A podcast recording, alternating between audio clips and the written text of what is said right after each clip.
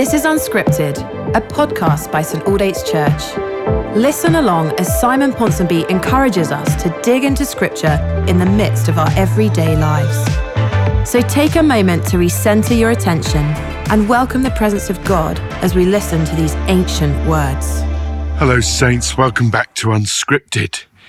And we've just finished a section looking at the how we relate as Christians to one another uh, in the household setting, husbands to wives, uh, wives to husbands, parents to their children, children to their parents, uh, and then in this ancient household setting, talking about masters and servants. Uh, and we sought to apply that in the context of uh, workers, uh, employees, and employers. And now we come to verse 10 in Ephesians 6. And Paul says, finally, be strong in the Lord and in his mighty power. Finally, well, that indicates that we're coming to an end. We're coming down to land. Although often when Paul uses it, um, he's not he's not there just yet. He's going to make one more big point, and he does so here, a really important one for the Christian life. So we're in a holding position, circling over Heathrow, uh, and there's a bit of bit of time, a bit of ground to cover before we land. And here we have from Paul some really crucial instructions. He says, Be strong in the Lord and in his mighty strength. The Greek word is endunamu. How about that? Endunamu. And what does that remind you of? It should remind you of the word endued, endowed, but endued with power. And uh, that's the Greek word. It literally means to be strengthened from above. And Paul uses three words here that relate to power be strong in the strength of his might.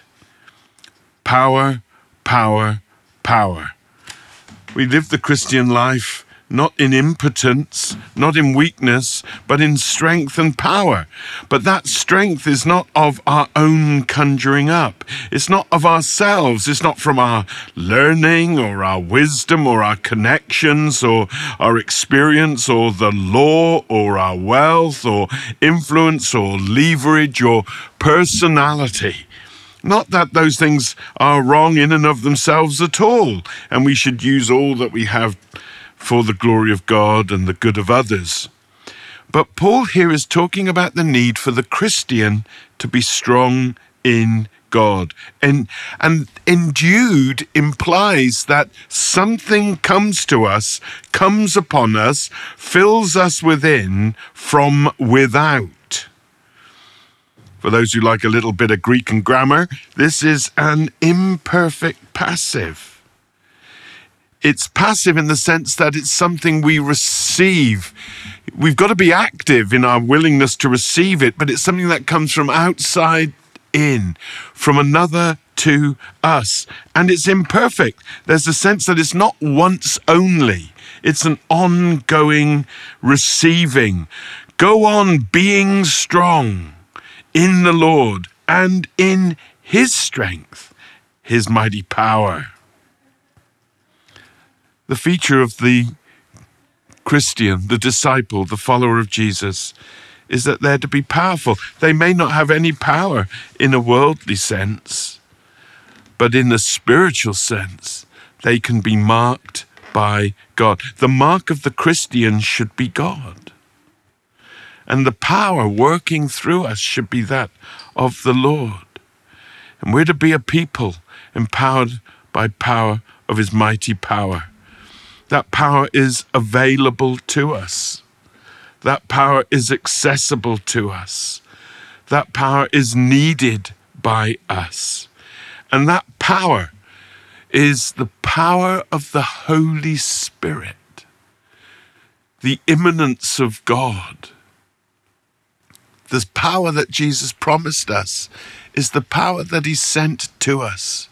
And the Holy Spirit, He's not a force field, He's not uh, impersonal, He's not a whisper, He's not a wind, He's a person. And He is the person of God in full equality with God, in the Godhead, with divinity. And so He is omnipotence, omnipresent. The mark of the Christian is to be God, God's Spirit, God's Spirit who is power. And we need that power. We need the power of God to live the life we're called to live and to do the things we're called to do and to be the people we're called to be and to fight the fight we're called to fight. And that last thought about fighting the fight is where Paul is leading us. He's going to be talking about the spiritual battle that we find ourselves in. That actually we have army, armor, we're put in an army, we're up against an enemy, and we're called to fight. But we're doing it not in our own might, but in His. First and foremost, we need to receive the power of the Spirit so that God's divine afflatus is filling us and moving us and inspiring us and equipping us. And what an amazing thing. We don't do this Christian life in our own strength, we do it in His. And He's got a lot